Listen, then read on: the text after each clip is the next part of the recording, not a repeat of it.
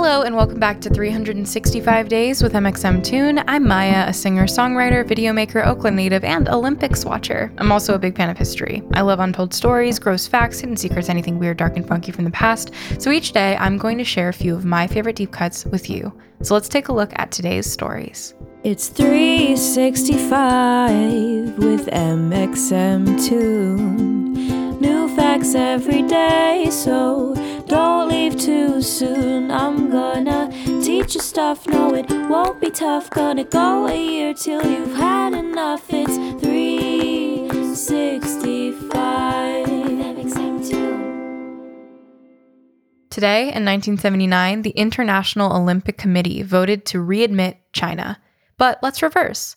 The Olympics, of course, date all the way back to ancient Greece. According to legend, Heracles founded the games that became the most famous Greek sporting festival. The games were held every four years between August 6th and September 19th during a religious festival as an honor to Zeus. They were called the Olympics because they were held at Olympia in southern Greece. They were so widely known that historians began to measure time in four year increments known as Olympiads.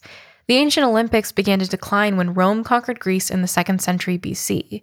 They officially ended in 393 AD when Emperor Theodosius banned all pagan festivals, which included the Olympics and Halloween. Yep, that's right. Theodosius canceled both the Olympics and Halloween, possibly going down as the least fun emperor in history. Thus, the Games have not existed continuously since ancient Greece. They were dormant for 1,500 years before beginning again in 1896. The Baron Pierre de Coubertin of France visited the ancient Olympic Stadium and was inspired to recreate the Games for a modern world. He proposed the idea of reinventing the Games in November 1892, and he eventually got approval to found the International Olympic Committee, which remains the governing body of the Olympics to this day. The first modern Games were held in Athens in 1896. The 280 athletes participating were from 13 different nations. They competed in 43 sports, including track, gymnastics, tennis, swimming, fencing, and more. The Games picked up steam as the new century began and grew into the worldwide spectacle that we know it today. To understand what happened with China in the Olympics, we have to reverse again and talk about China in the mid 20th century. It's easy to get confused between Taiwan and mainland China, so let's get that out of the way first. Taiwan is an island off the southeastern coast of Asia. Taiwan's official name is the Republic of China, though it's usually referred to in journalism as Taiwan, ROC, or Republic of China, in parentheses, Taiwan.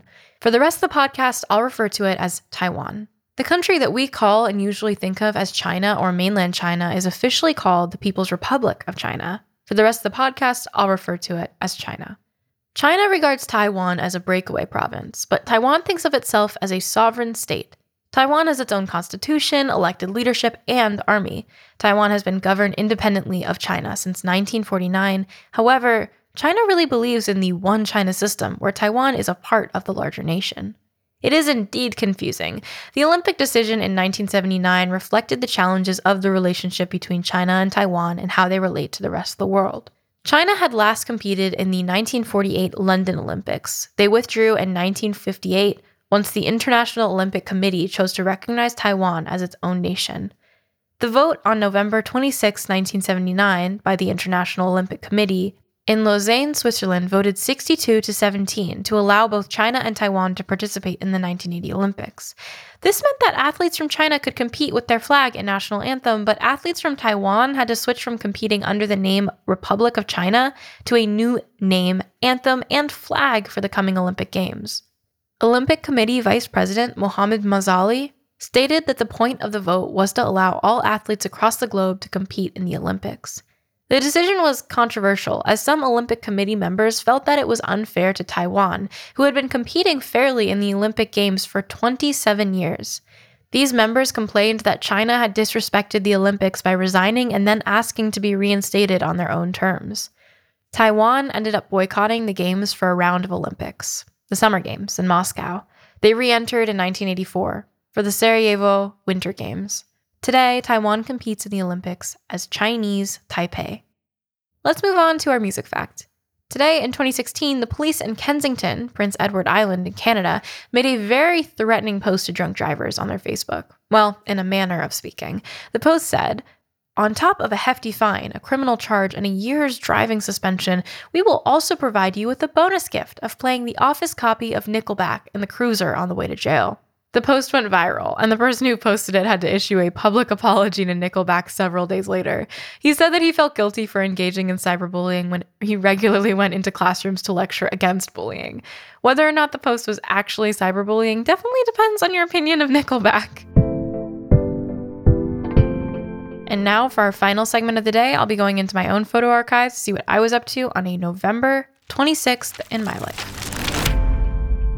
I can't remember if it was announced on November 26th of 2018, but in my photo archives, I have a photo of my first tour poster that I ever made, and it was for the Plum Blossom tour in um, the spring of 2019.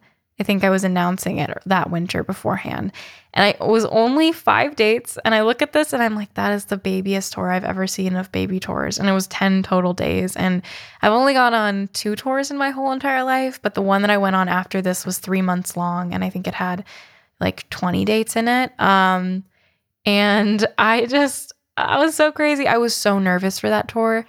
I couldn't I couldn't wrap my mind around the fact that I was going to be traveling to five different cities and playing in front of strangers. And I actually had my mom come to like almost every single show so that way I wasn't alone.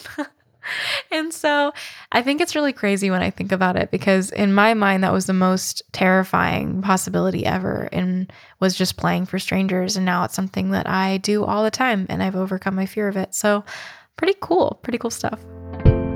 That's all for today, but you can come back tomorrow for more weird and funky facts. And please subscribe on your favorite podcasting device. I'll see you tomorrow. It's 365 with mxmtoon. New facts every day, so don't leave too soon. I'm gonna teach you stuff, no, it won't be tough. Gonna go a year till you've had enough. It's 360.